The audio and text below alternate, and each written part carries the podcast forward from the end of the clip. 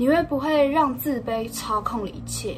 你会不会因为自卑或者是没有自信而曾经搞砸了某些事情呢？你现在收听的是《都市放山鸡》，东西蹦说给。在这个标准化的体制下，我们该如何跳脱出旧有的思维框架呢？在这个节目，我们主要来探讨个人成长、学习心得及挑战自我。各位山鸡们，准备起飞了嘛？啊啊啊啊！今天呢，就想要来跟大家聊聊自卑这件事情。那在心理学的角度呢，自卑其实是每一个人都拥有的，它可以让你获得改变现状的动力，也就是说，它可以让你成为一个更好的自己。但是如果过于强大的自卑，会让你陷入无底的深渊。所以，以下我整理了三个自卑的人会拥有的性格以及思维。来跟大家分享，第一个呢，就是很容易怀疑自己，也就是说会有很多的不确定感，可能会觉得说，嗯，别人讲一句话就会觉得我做这个选择，我做这个决定是对的吗？或者是说别人开了一句玩笑就会觉得，嗯，我真的这么糟糕吗？这其实呢是会让一个人。更容易去犹豫不决，这样的思维呢，其实会导致只要你再跨出一步，你就可以抵达目的地。可是呢，你却因为这样子的想法而自足不前，甚至是后退，也会让你产生你有一种犹豫不决的性格。每当要做决定的时候，就会。犹豫了非常的久。第二个呢是容易畏缩，容易害怕。每当要做某些事情的时候，你就会觉得我这样子是不是做的不对？我是不是说错话了？会害怕别人会在背后讲什么，或者是害怕别人对你指指点点。但是其实这些都是你自己的想法，这并没有发生在现况，只是因为这样的想法。影响你没有办法往前跨出一步，即使是很简单的事情。那第三个呢，就是比较的心态，会很容易去跟别人比较。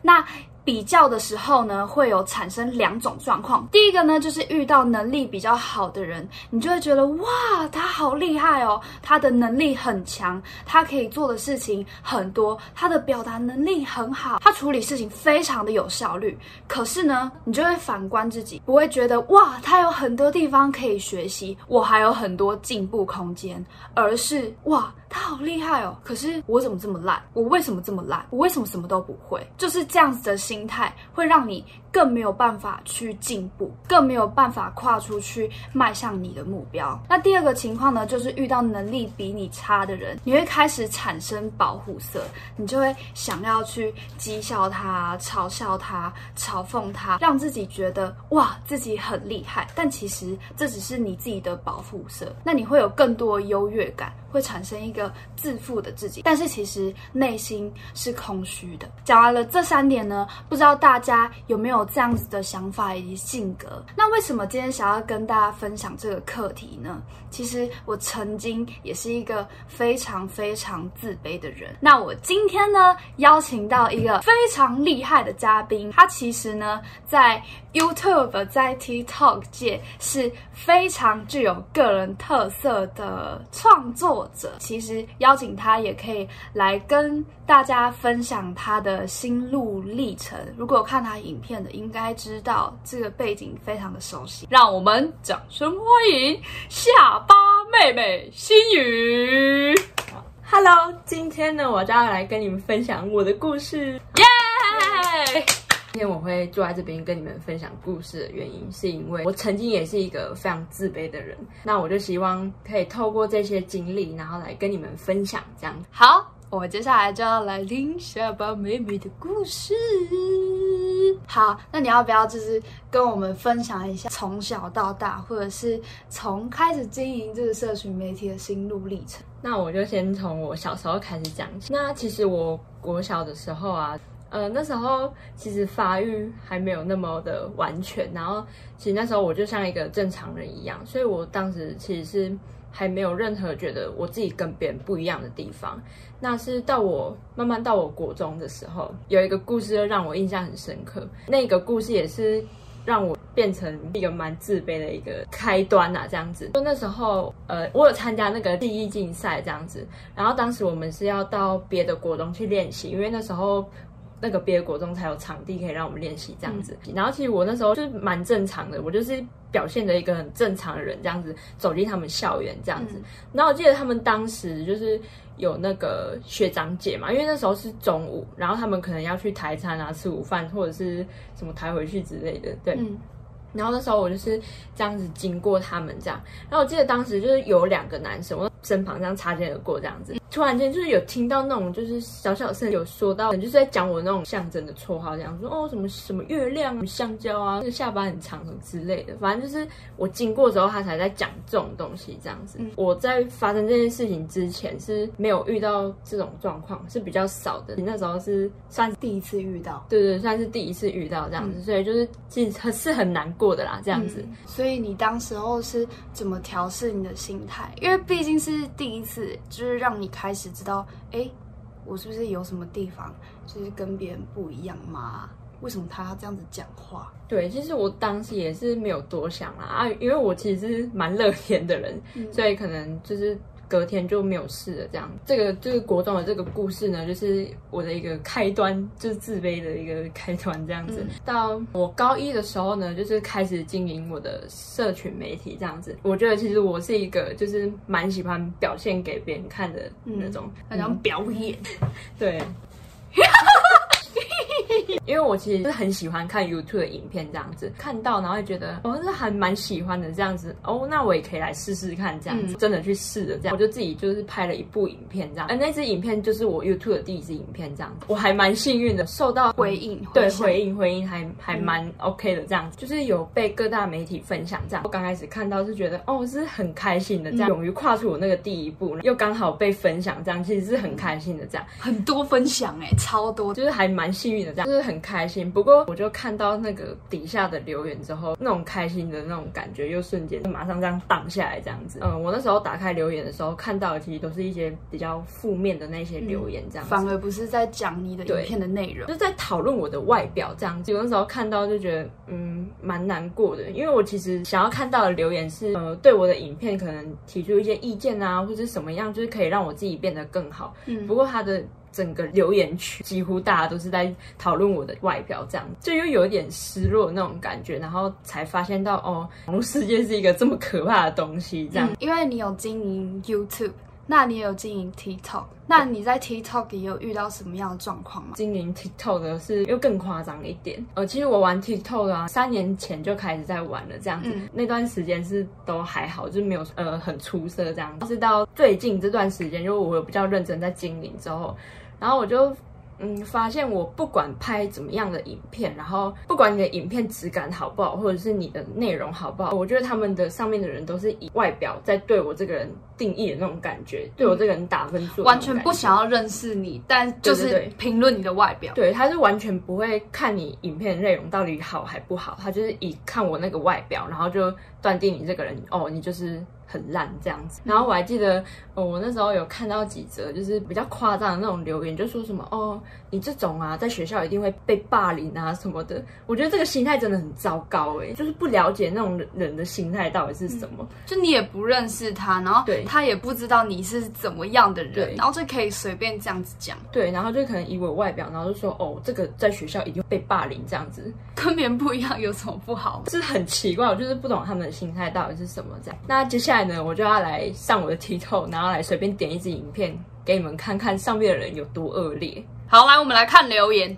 对这边有一个写说，来，第一则留言，这个留言的人叫做奶糖，我们可以看到他的大头照是一只狗。对，我不敢骑脚踏车。